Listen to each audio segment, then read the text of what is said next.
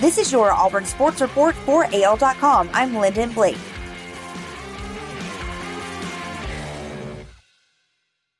For the third time in three days, an Auburn baseball player has entered the NCAA transfer portal. Freshman infielder Mason Greer went to the transfer portal Friday, AL.com learned. It comes after infielder Connor Davis and outfielder Austin Turner both entered the portal Wednesday. Greer, the son of former Texas Rangers outfielder Rusty Greer, played in seven games as a reserve this past season and was 3 for 10 with two runs, two doubles, and four RBI. One week ago, teams could begin signing undrafted players for a maximum bonus of 20000 less than a tenth of what a six round draft choice in the 2019 draft might have expected to receive. Since then, teams have announced the signings of only 145 undrafted players. Three teams haven't announced any signings. Two of the players have Auburn roots Auburn catcher Matt Scheffler, who signed with the Seattle Mariners, and Auburn pitcher Ryan Watson, who signed with the Baltimore Orioles.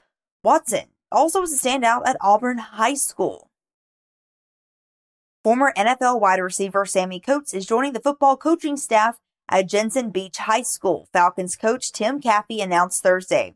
Coates is a former Leroy High School and Auburn standout who played in 45 NFL regular season and four playoff games in the NFL, and most recently was on the field for the Houston Roughnecks of the XFL earlier this year.